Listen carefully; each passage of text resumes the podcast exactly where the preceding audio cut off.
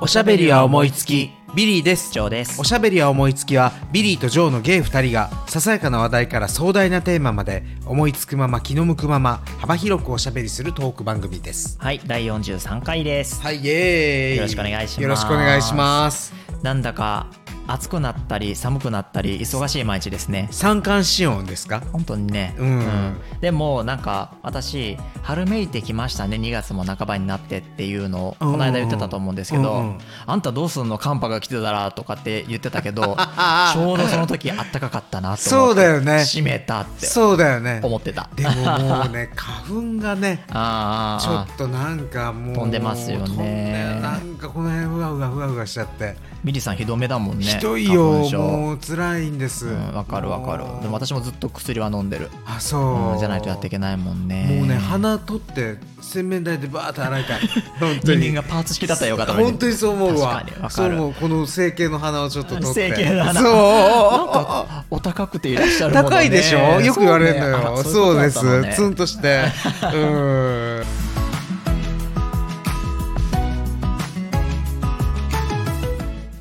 今日はですね、はいぜひとも2人で話したいテーマがありまして深刻なテーマね深刻なテーマですはいどうぞ私たちはい職業を変えるとしたらどういう職業に就くべきかと ダーマンのいう神ことを殿話したいと思いますそうねでさそうねなんかさ、うんまあ、人生はさ、うん可能性は無限大ですよまあねそう何だってなれるある意味さ、例えばあのー私の大好きなはあのエロばあさん亡くなりましたけどもあはああの亡くなられましたけれどもうんあの瀬戸内寂聴先生あ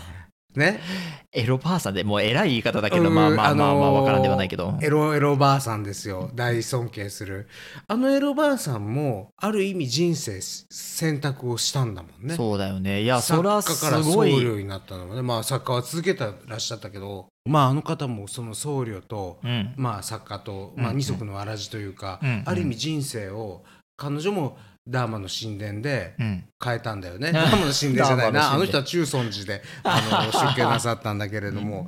まああのーそう思うと変えたいというかもし「if」だよね「if」 if 「if そ」ジョー君「if は」うそれを考えるにあたって、うんまずこれまでうんどういうふうな職業に就きたいと思ってきたかをちょあっとこ振れりま返っでてみたいんですけど幼少の右利から右利きからそう私ねうん一番最初うにんなりたかったもの、うんリンゴです。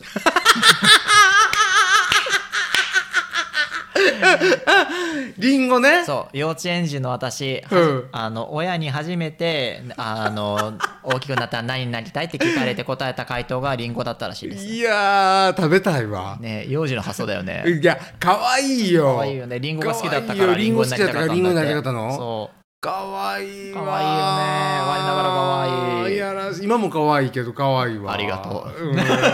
可愛いね幼児、うそう私はね、うんちっちゃい頃はねもうこれもうあのちっちゃい頃からもう小学校低学年中であの高学年ぐらいまではね、うんもうね電車の運転手さんあーなんかもうまっとうな正統派そう好きだったのよ男児がなりただい職業から本当にね、うんあのよくほらゲイの人って、うんあのちっちゃい時結構女の子の遊びが好きだったとか、はいはいはいあのこうね、実はお人形遊びが好きだったとかって言うけど、違うのよ、うん結構男っぽいのよ本当だね、うん確かにだからプラレールから始まって、ほうほう N ゲージに行ったよねへーえ当然待って N ゲージって何鉄道模型よあー N ゲージは高いのよ高高いんだけれども、うんやっぱりそっちにはまっていったよね、へー電車の運転手になりたかったから、へーもうとにかくあのち子供ちっちゃい時なんかは駅でうんうん、何時間いても全然飽きないと。あーお母さんが大変なやつお母さん大変なやつで大阪に昔弁天町にうんうん交通科学博物館っていうのがあったのね、へえあの今あのあそこの京都の梅小になってるのかな引っ越したうんんだでけど鉄道博物館博物館であああれれが昔大阪の弁天町にあったのよあそうなのもう日曜日っつったらあそこであそこに必ずうちの父が連れて行ってくれてそへれーでいくつか電車が並んでるわけうんうでん食堂車のなんかどっか一個ボンって置いてあってうんそこの中でカレーを食べるっていうの で必ずあのへーなんていうのかなうちのあの僕の日曜日の午後の過ごし方みたいなほうほうほうほうであの行ってましたけどねへーうんいいねそうそうそうかわいい電車とかねそういうの大好きだったあと結構だからあと博物館系でいうとあの長井公園って大阪の、はいはい長井公園に自然史博物館っていうのうは、んうん恐竜のこうなんていうの標本っていううか、んうんうんあの化石うんうんうんがあったりとか、四ツ橋今はもうないんだけど大阪の四ツ橋心斎橋のとこに、うん電気科学館っていうのがあったのよ。へえでそこであのなんかそういう蒸気機関とかそんなの見に行ったりとか結構男の子だよね。そうだね。でしそうかなのもまあ博物館に行ってるっていうのなんかね、うんあの勉強ただ同じの何回も何回も見るんだよ。あーでも子供ってそういうとこあるよね。うんうん、何回見んねんぐるぐらいずっともう毎度毎度やねんけど、うんうんうんあのー好きだった。うだーんから電車運転手さん一本やりでしたね。えー、あ一本やね、うんえずっとそれいつからいつまで電車運転したの小学校に、まあ3、4年ぐらいかな。う。んでえまでってことうんかな。うんへえうんなるほどね、うん夢中でした。へえ、うん小学校3年生ぐらいで、うんえー運転手さんになりたいっていう夢はまあ変わったわけね、変わった。うん、だけどね、今でもね、運転手さん見たらね、やっぱりね、ちょっと憧れるね。ああなるほ憧ど、ね、れるっていうか、かっこいいなって思う。うんうんえちなみに車掌じゃダメなの運転手がいい。運転手がね、うあーん、そりゃそうじゃん。なるほどね、うんうんまあまあまあ多分車掌もややってから運転手さんになるのもなるんだろうけど、ね、そうだろうね。なんかきっとあれがあるんだろうね、そうね順序がうね。んうんとは思うけど、うんそうそうそうそうへーそんなでしたよなるほどね。ジョー君はそのリンゴの後はリンゴだ とそうだよみかんリン そうだよそうだよね。まあで も何リンゴはねもう直ちに変わったんだけどさ、親が「いやそれはなれないから種類が種族が違うわ」っねつっえて。ああとね、俺ね、探偵ってのがあったあわ。へえ探偵。探偵探へ偵。えなぜならばう、ん小学校2、3年生の頃に、うんうん明智小五郎にハマったのよ。江戸川乱歩のあの少年探偵団。はいはいはい。あのそれは明智確か小に五郎わかると怪人二十面相、うんうんうんあれのシリーズをどこ走ったわけよ、もうあれが面白くて面白くて面白かったよね面白かったよしかもちょっと怖いんだよ、ね、怖いのよ、うん怖いのよあの鬼面城とかさわ、うんうんうんうんかる人間票とか結構怖くてでそれを読んでそのであそれがきっかけよそれでで電車運転手はもうやめだとあーそれで自分がなるのはこれしかないと探偵だっあーなるほどねてで親に言ったら、へーうんうんあのそのお前の考えてる探偵とあ今の探偵はちょっと違うと。うんそうね、うん間違いない、うん、それはい普通は尾行調査とかさなんか浮気調査とかさ、そんなんじゃ、うんんそうだうんねそうそうそうそんなでしたあごめんなさいななるほどんか話取っちゃったうね、んうんでねであなたはリンゴの後何あなんだとよリンゴの後、まあ、リンゴの後に、まあ、親にちそれはなれないよって言われて、まあ、直ちにリンゴ屋さんに変わったわけよこれでも現実的だったでしょ リンゴやね自らリンゴ屋になるのは無理だということを理解して果物屋じゃなくてリンゴねそうあのリンゴの花びらがあ歌ったらあかんのかこれ、それはダメかもね うん、いや今歌になってないから大丈夫うんうんうん、そうそうそう。で、また、り売りたいのはリンゴだけです。いやそう。なので、リンゴ屋さんだった。うん、でもね、その後、現実的な話として、うんえー小学校ぐらいでずっとなりたいと思ってたのは、建築士になりたいって思って た。あんたいきなり現実的になるね。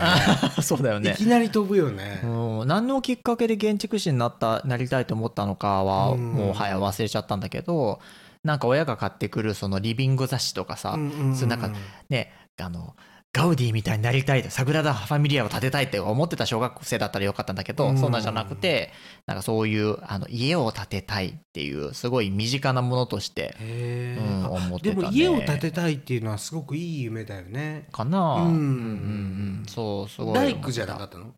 じゃなかったね確かにね、うんあの手動かすとこじゃなくてなんか、うんあの設計したかったんだねでもそのあのー今の仕事とは全然違うじゃん。違うねうん全然違うそれはねでもね割と私高校生ぐらいまで結構なりたいなって思っててどんどんそのあの年が上がるにつれて現実的なに思ってたんだけうど、う高校生の時にあまりに数学ができなすぎて理系だもんねそう建築士はうねんでちょっと大学受験を理系でやるのは無理だわって思っうてんあ諦めた、あーなるほどね、うんでも今すごく素敵なお仕事じゃないいやいやいやいやとんでもないんですけどそうそっかそうなんだあとね作家になりたかった自分はあーさすが作家紺碧のリンゴを ね今や書いてはろうから今や今やあの分断の人ですから、ね、そうですよ夢を叶えはって、あの ー夢を叶えはったな、うん あのある意味そうだ叶よえはってるけど、うんあのーなんていうのかな作家やっぱりあのーちっちゃい時に影響された作家のやっぱりすごく影響が、うんうんうんうん大きいなるほどね自分が好きだったのがその有吉佐和子とかはい有吉佐和子なんて呼び捨てにできないわ有吉佐和子先生はい渋沢達彦 先生、はい山崎豊子先生、うんうんそして忘れてならない三島由紀夫先生ああ言うと 思ったそうあとあの司馬遼太郎さんとかね、あのちょっと 待って柴山太郎さんああ司馬遼太郎大先生だ よそうだよ浅田次郎大先生あもう好きな作家いっぱいいるもん、そうだよねうん、最近は吉田修一先生ああはいはいはいとかね、うんうんうんあの逆に嫌いな作家ってあんまりないなあいるわいるあそういるけどここでは言わへんけ どまたなんか物さ議を醸すからなんていうのかななんか自分と合わないなって思ったらさ、うん読まないじゃんだ読かまないらなんかあんま嫌いにもならない気するけど私なんか嫌いっていうか、うんそのあのー僕のね、うん大好きなあの西村健太先生というね、はいあのーはいはい私小説のんうもんう大家ですよ、ね、あ西村先生のお墓が倒れちゃったんだってね能登の地震であそうなのそうなのへえもうそれでもうちょっともうなんかもう辛いんだけど、まあ、とにかく西村先生が、はいあのーあの人がすごく影響を受けた作家っていうので石原慎太郎を言ってるわけよ。はあで石原慎太郎について西村先生がおっしゃってるのははい政治家としての自分彼の評価とはい文学者としての彼の評価が違うっていうふうにまあそりゃそうだわな言ってて、うんはあなるほどなと思ったね、まあ何が言いたいかお察しくださ い以上です、はい、はいなるほどね、うんまあだから僕は西村先生も大好き、なるほどねうんうんそっかじゃあまあまあそういったこう過去の夢を踏まえて、ええ今何になりたいかというと何でも選べるとしたら何になりたいかな今そうだねビリーさんはあのね民族学者ああ、民族学者って、うんうんあのー民族の民族はあのー民の方民に、あの俗物の俗、人弁のね民族学人弁の他人の族ねそうっていうのが、うんうんあのーまあ私最近器楽をねうんうん勉強していて、うんうんあのーほらあちこちにほらあの方位でこっちがいいとか、うんうん西へ東へ行ってるじゃない、そうだね旅行してで、うんその土地土地のそういうもの風物を見てるとすごくやっぱり奥が深いのよ。ああ、うんいろんな本当に伝承があったりとかその土地土地のそのゆかりの由来があったりとか、うんっていうものがすごく面白かったりでそれがもちろん食べ物だったり信仰だったりあの風習だったりいろんなものにこう派生してるわけね。でこういうのっていうのを学問として勉強できたらよかったなって昔ね僕あの柳田邦夫とか梅原武とかにすごくこう傾倒してたことがあって。はいはいあのーだからなんか改めて思うともし自分がもう一つの人生を歩めてたら梅原先生を慕って私は京都大学かに入ってそういう民族学の勉強ができたらよかったなって思いますよ。確かに私もなんかそれは好きなうんタイプ、の学問、うん、地味だけどね地味だね地味だけど 地味だね地味だけ地味だけどどでも地味だしすごくオタクだと思うよ。うんまだあけど、ねまああねのでも自分の心は満たされるだろうなって、うんそういうの実は意外とあのネクラなのよ。ちょっと待って民族学をやってる人たち みんなに謝ってそうだよねネクラとりじゃないね。いや意外と結構そういうなんていうのインなのよ自分は。うんうんうんうんうんなんか言い方変わっただけで結局言ってること同じだけど、いやいやいまあいいやよ OK ジョー君はそうだね私な医者あードクタードクター ドクターいいよね。いいよね何がいいってあの稼げるこ国民皆保険なんですよそうね保険制度があるというのは素晴らしいことですそれは何儲けが絶対出るってことやろあそうそうそうそうまあそうだな、うん、儲けが絶対出る、でまあ、もう大きく儲かるかは別として、うんあの食いっぱぐれないわけよ、確かにおっしゃるきちんとやれ通ばりおっしゃるうん通り、保そりゃそうだよ険ねは素晴らしい、うんうんと思ううんでまあまあその中でもやっぱりまあね標榜家はまあ多岐にわたりますけれども、うんうんうん何かが良かった皮膚 科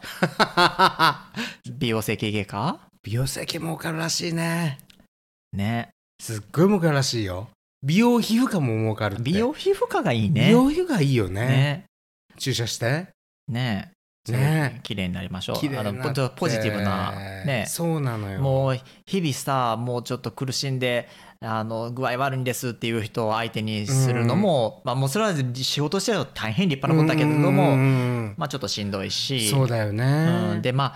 外科とかさ産科とかはさ、ちょっとリスクが高すぎてちょっと私には荷が重いわ倒れるわあねれえ見てたらそっとするわそっとしちゃうよねうんだからそうだね医者やったら何がいいかなでもそうだね皮膚科とかがいいかな、だよねうんいや皮膚科も難しい仕いや事もなちろんんだもちろんそようですそうですあのそう全然その大変難しい軽んじてるわけでもない仕事なんんだけだどけどうん、うんでもそうかな確かに言え言われてみれば、ねえそんな気はします、うんうんお医者さんやっぱり憧れますね今からなる今無理か無理だわちょっとそれは無理だわ あの大学受験で すでにあの理系だから無理ですって大高校生の時に諦めた人がもう今更思っ無理てだたんちょっとそのでも医者っていうのはあ、一緒じゃない、だから建築士なんだよねあ建築士かそっか全然無理。なるほど。どね。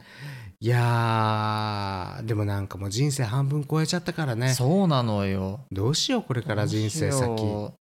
う。ねえ。わない、マッチ売るめてよ路上で。 いや街を売るんじゃなくて私は春を売るわそれこそやめていただきたえい。春えを売るちょわっと買っていただけるっていう、ちょっと自信が終わりなのそうもちろんあんたも40ち超ろんえて。あのね厚かましいわマニアが買うわ まあこの世界、あの、そう捨てる神あれば拾う神あれば。そう世マ界だニかアらねがいるからそうだうねんマニアに売ろう売ろうかなと思ってますけ どそうね。そうもう本当でもなんか、ね、人生、可能性無限大だから。そうだよそうね日々あの何をして生きていくいくかを虎視眈々と、本当だね、よね探しないがらやあの生き逆ていきたいとに思う逆に聞きたいねこれリスナーの皆さんはどういう仕事いやっていうかやっぱりこう芸の人たちってあのこれまあノンケの人も聞いてんのかな女性も聞いてんだ聞いよてることれ思う、うん聞いてあのーこうそれが生かされる仕事と全く全然違う仕事もあるじゃないそれをもう隠さなきゃいけ生きていけないみたいな仕事もああるじ芸ゃでないあることがそうんんだからどういうねお仕事をされてるのかなっていうのはすごく興味があるね。そうだよね、ううん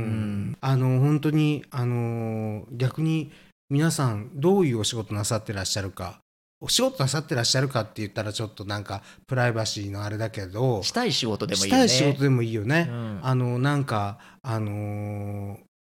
いいのがあったら教えてくだ さい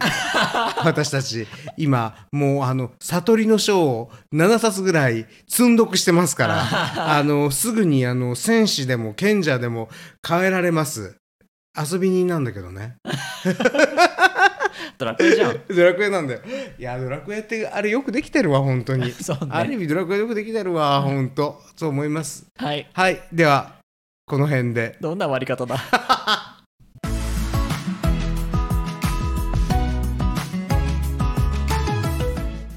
それでは皆様お待たせいたしました恒例の、えー文豪ビリーさんによる自分で言うな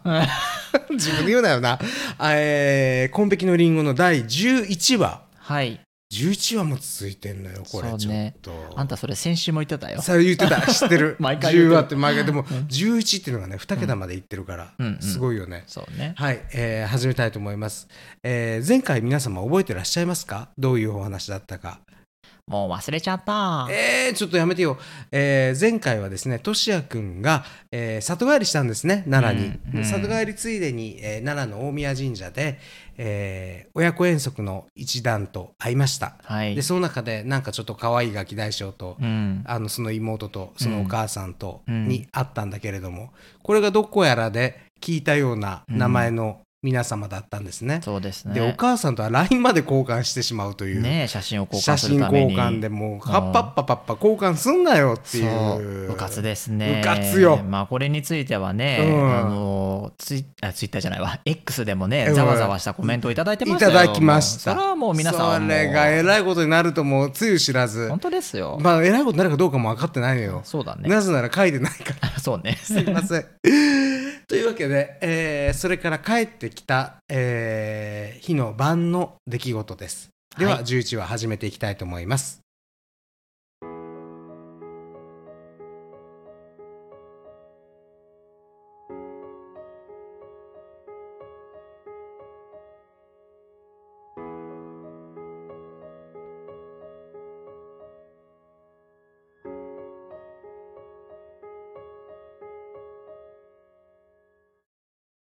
これお土産。コールポーターのナイトデイが流れるレイジーのカウンターに、トシアは白い紙袋を置いた。あらなんだろマスターの剣が袋から緑の包装紙に包まれた箱を取り出した。う柿の外し食べたことあるないない奈良の名物なんだよね今日実家に日帰りしてきたんだ。へえ何かあったのじいちゃんの法事。ああそっかお疲れ様剣が寿司をくるんだ柿の葉を丁寧に剥がすと、カウンターの中に山の香りが広がった。サバ寿司じゃんそう。サバとこっちが鮭。トシヤの説明も聞かず、ケンは中のサバ寿司を一口で頬張った。美味しいこれ何個でもいけるわお酒にも合うしお客さんにも分けてあげてよ。もちろんいつもありがとねどういたしまして。何するいつものやつ、はいよケンは棚からシーバスリーガルのボトルを取り出した。お元気だったご両親相変わらず、結婚しろだの、孫の顔を見せろだの、うるさくって。僕も年やぐらいの頃には親に同じこと言われてたわまあカミングアウトしてからは一切言ってこなくなったけどねへえ。年は親に言ってなかったんだっけ言えるわけないじゃん。うちの親、田舎の人間だし。行ったところで理解してもらえるわけないし。なるほどねケンちゃんはカミングアウトしてよかったと思ってるうーんそれはちょっとどうかなどうかなっていや確かにさ鬱陶しい結婚話はしてこなくなったよだからまあある意味すっきりはできたんだけどでもさ親にカミングアウトすることって結局自分が背負ってた重いリュックを親に背負わせただけじゃないのかなって最近よく思うんだよね重いリュックか。そうそれも僕たちが感じてるより親にとってはうんと重いリュックケンは小気味よく氷を割りながら話し続けた。親はさ子供がそうだってなんとなく気づいてたとしてもだよいつかお嫁さんをもらって孫ができてっていう夢を持ち続けてるわけでしょ言ってみれば99.999%息子がゲイだと分かってたとしても息子がそうだってはっきり告白しない限りは100%黒にはならないわけじゃんだから0.001%でも息子にのんけの可能性を残しておいてあげるのは親孝行だったのかもなーって親孝行か。そう。トシヤのご両親はまだ若いと思うけど、親が年取れば取るほどそう思うよ。だから、自分は親にカミングアウトしたけど、人には勧めない。家族の関係もそれぞれだし、行ったところで何かが劇的に変わるわけでもないからね。ケンの言葉はトシアの胸に突き刺さった。親が息子に求めるものに答えられない代わりに、明確な回答も出さずに置くというのは、ゲイの息子にできるせめてもの親孝行なのかもしれない。まあ、親は子供が何であろうと、幸せでいてくれればそれでいいんだよ。そうかなそんなもんだって。はい、お待たせ。ケンはトシアの前にグラスを置いた。オールドバカラの文様に透ける琥珀色の液体が万華鏡のようにきらめいて美しい。トシヤはグラスを手に取り、ゆっくりと味わった。芳しい水ならの香りがトシヤの胸に染み渡ってゆく。ナイトデイは終わり、同じコールポーターの Easy to Love が始まった。でもさ結婚してるゲーム山ほどいるからねケンがつぶやいた。それって、いわゆる既婚ゲイってやつそうここにもそういうお客さん来る来るよその人たち自分で言うのうーん言う人もいるし言わない人もいるまあ黙っててもなんとなくわかるけどねへえ。みんなうまくやってるみたいだよ何を家庭との両立うまくというかずるくというかトシヤは昼間、大宮神社で出会った親子の集団を思い出した。もしかすると、あの中にも自分自身を偽り、家庭を持つ選択をした父親がいたのかもしれない。トシヤはおもむろにスマートフォンを取り出すと、LINE に送られてきた画像をケンに見せた。社殿の前でスーツ姿で苦笑いしているトシヤの周りを、にこやかに笑う親子たちが取り囲んでいる。何これ今日撮ってもらったのどこ奈良の大宮神社あんた一人スーツで混じっちゃってるけど実家の帰りに寄ったんだよそしたらたまたま親子遠足の一団と出くわしちゃってさそれで子供たちに絡まれたってわけかご名答子供には好かれそうだもんね子供にはって同世代よりかはそうでしょまあ当たらずとも遠からずしかしさ今時のパパママってこんな感じなんだねケンは2本の指で画像を拡大した僕より5つ6つ年上って感じだったかなまあそんな感じだね ケンは興味深そうに親たちの顔を見比べているケンちゃん見すぎごめんごめんタイプのイケパパいるいないみんなくたびれ果ててるケンはスマートフォンをトシヤに返した。ハイキング帰りだからね。いやそういう問題じゃなくてさなんて言うんだろうな生活習みたいなのがにじみ出てない そりゃそうじゃん。パパやってんだから。僕らとは違うよ。まあそれもそうかっていうかさこの写真あんた誰に送ってもらったのママの一人から LINE で。え ?LINE 交換したの成り行き。どんな成り行きよこの子がまとわりついてきてさ。それで少し喋って。トシヤは画像を拡大して白い石をくれたガキ大将をケンに見せた。へえ可愛い顔してんじゃんこの年にしたら出来上がってるだよね。うんこれは将来かなりいい線いくと見た同感。この子のパパどれ残念ながら本日欠席。なんだママはこの人。トシヤは画像を横にスライドし、次の写真を見せた。そこには、九段の少年とその母親、そして彼の妹に囲まれてピースサインをしているトシヤが写っていた。へえ美形一家お母さん綺麗な人じゃんそうなんだよ。いいところのお嬢様がそのままママになったって感じだねまさにそんな感じ。こりゃ旦那は相当イケメンだなどうだろう。そりゃそうだよじゃないとどうやってこの美形方程式が成り立つの順番に3人の顔を指していく剣の指の動きをトシヤは目で追った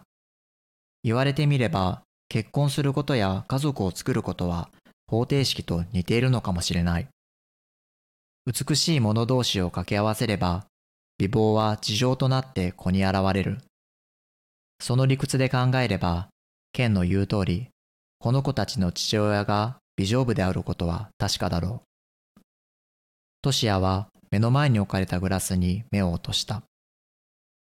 その表面に刻まれた文様は、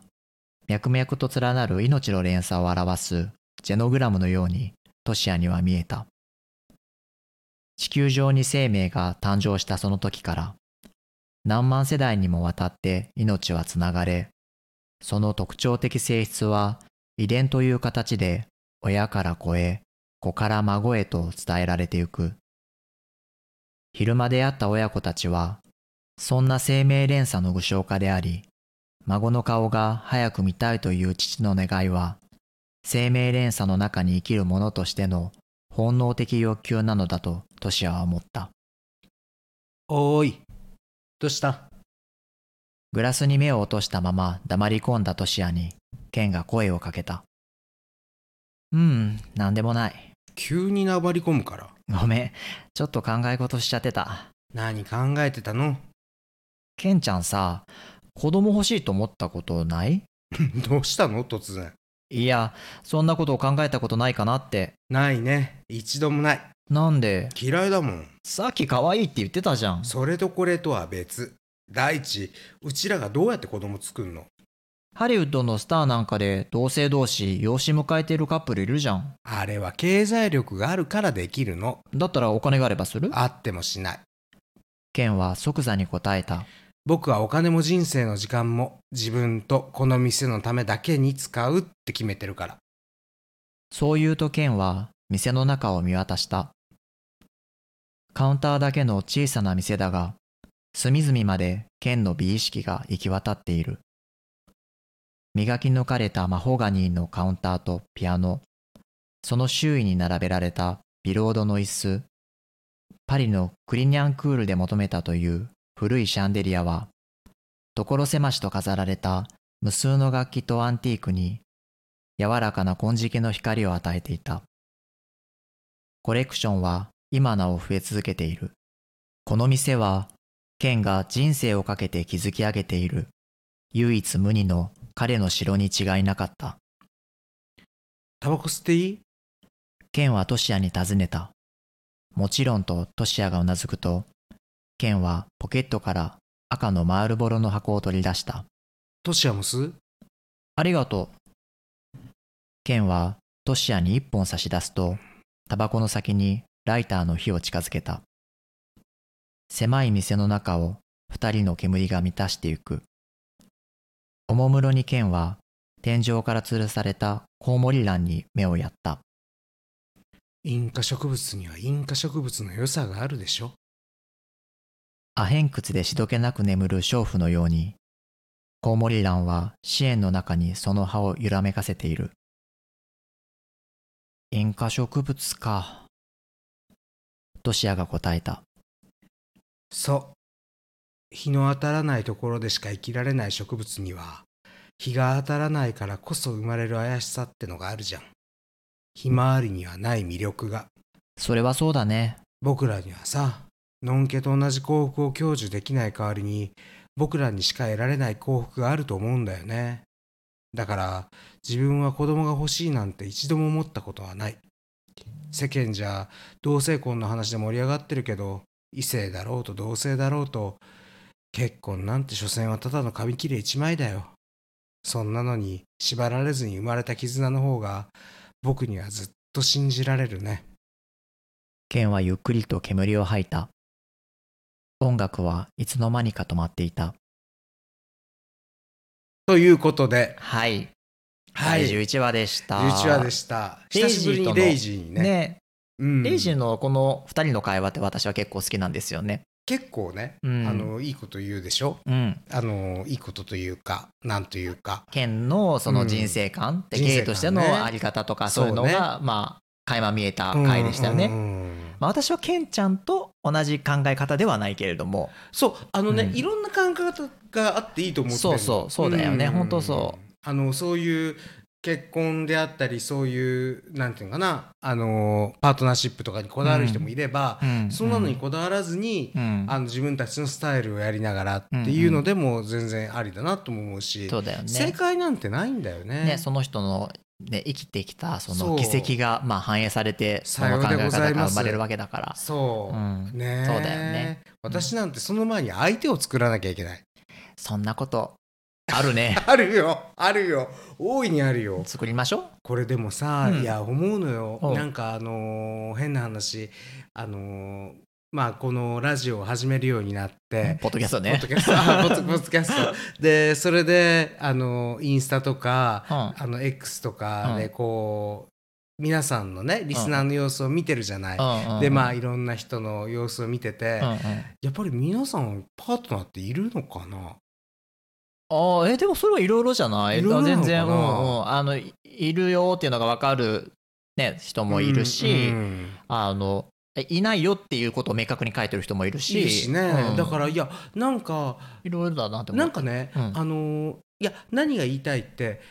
いなくてもキラキラしてるなって思うのみんなあーあーいなくてもとかいらっしゃらなくてもうんうんうんうんあのキラキラいないらいないから寂しい人生かと思えばそうでもないっていうか、うん結構リア充っていうかあのいればあのいてもさなんかあのなんなんだこの自慢話みたいな人いるじゃ ん。あそういるよい るいる、うん、だからあのなんかいなくてもあのいないなりにあのこうなんていうのかな誇りを持って生きようぜ、誰に向かって呼びかけたんいやだいないみんなに言ってるのよ。う んあでもなんか人生をなんかすごい楽しんでる一人でその人生を楽しむ楽しみ方をすごい心得てる方そうねででそれを発信してる方もすごいいっぱいいるなって思うし、うんなんか、うん、ゲイって特にそういう生き方ができる、うんうんうんうんねそうだねゲイであることがまあ幸か不幸か、うんそういうところもあるようんうんうんうん。ねやっぱなんかさあのまだまだやっぱりあの、ね、異性愛者の人って結婚する人が多いしうんさ、うんうんあの30代超えたらさやっぱりさ、あの結婚して家庭ができて子供ができてってなってくるからさ、うんやっぱりのんけの友達とさちょっとやっぱ疎遠になったりするじゃんか,、うだかんらそう思ったらやっぱりあのゲイって、うんまああのまあ、パートナーができたとしてうも、んそのそれ個々それぞれのさ人間関係がそのまま結構維持されてるところがあって、うんうんうんうん遊び遊んだりするじゃんそうだねうんだからなんかそうだねね、そのパートナーがいたとしても個々一人一人の人生の楽しみ方っていうのが、うんうんうんねあるしそういうのがしやすいそれはそうかもねねうんいやなんか今日はなんかあのー人生について語りましたねそうだね夢物語から昔の過去の可愛い話から夢物語か ら小説を経てそうリンゴにななりたいって言ってた男の子が今やこうですよ そうですよこうですよ医者になって保険制度があるのがいいとか言ってるからね本当だよね い現実やー的本当にね現実とどこでどう折り合いつけていくかだねそうだねはい、うんと思いましたはいはいありがとうございましたおしゃべりは思いつきではインスタと X のアカウントを開設しております。どちらもローマ字でアットマークおしゃおも数字で55アットマークおしゃおも55ですので、えーぜひフォローお願いします。えーまたお便りもお待ちしております。番組や各エピソードの概要欄、インスタ X のアカウントのページにリンクを貼っておりますので、そこからご投稿ください。えーハッシュタグおしゃおもでご投稿いただいても嬉しいです。トークテーマやお悩みまで何でもお寄せください。そして最近思ったんですけれども、はい、やっぱり番組のフォローとうん、評高評価いただきたいよね。あどうした なんどかうし最近た思って皆さんぜひぜひあの星をたくさんつけてくだそれさい。どこの星をつけたらいいのえあのあれア Spotify あアップルうのんポッドキャストで聞いてる人はアプリのところえで、そんなんあんのそう出てくるのでいやわしもつけよう星5つつけてください。いやーお願いしますうんお願いします Spotify だったらそういうのってあるのかなちょっとそれ分かってないんだけど。 Spotify はないんじゃないのあないのかな。あのあれがあるよねあのー、なんだっけ Spotify じゃなくてスタンド FM はあるのかなタなンんドかあれ違ったスなタんンかド FM はうんでも、一個一個のいいねかあそうだねねスタンド FM はそんな感じ。うんうんうんということで、はいぜひあのいいねとか、はいえー高評価もお願いします。お願いしますそれではビリーでした以上でした。またね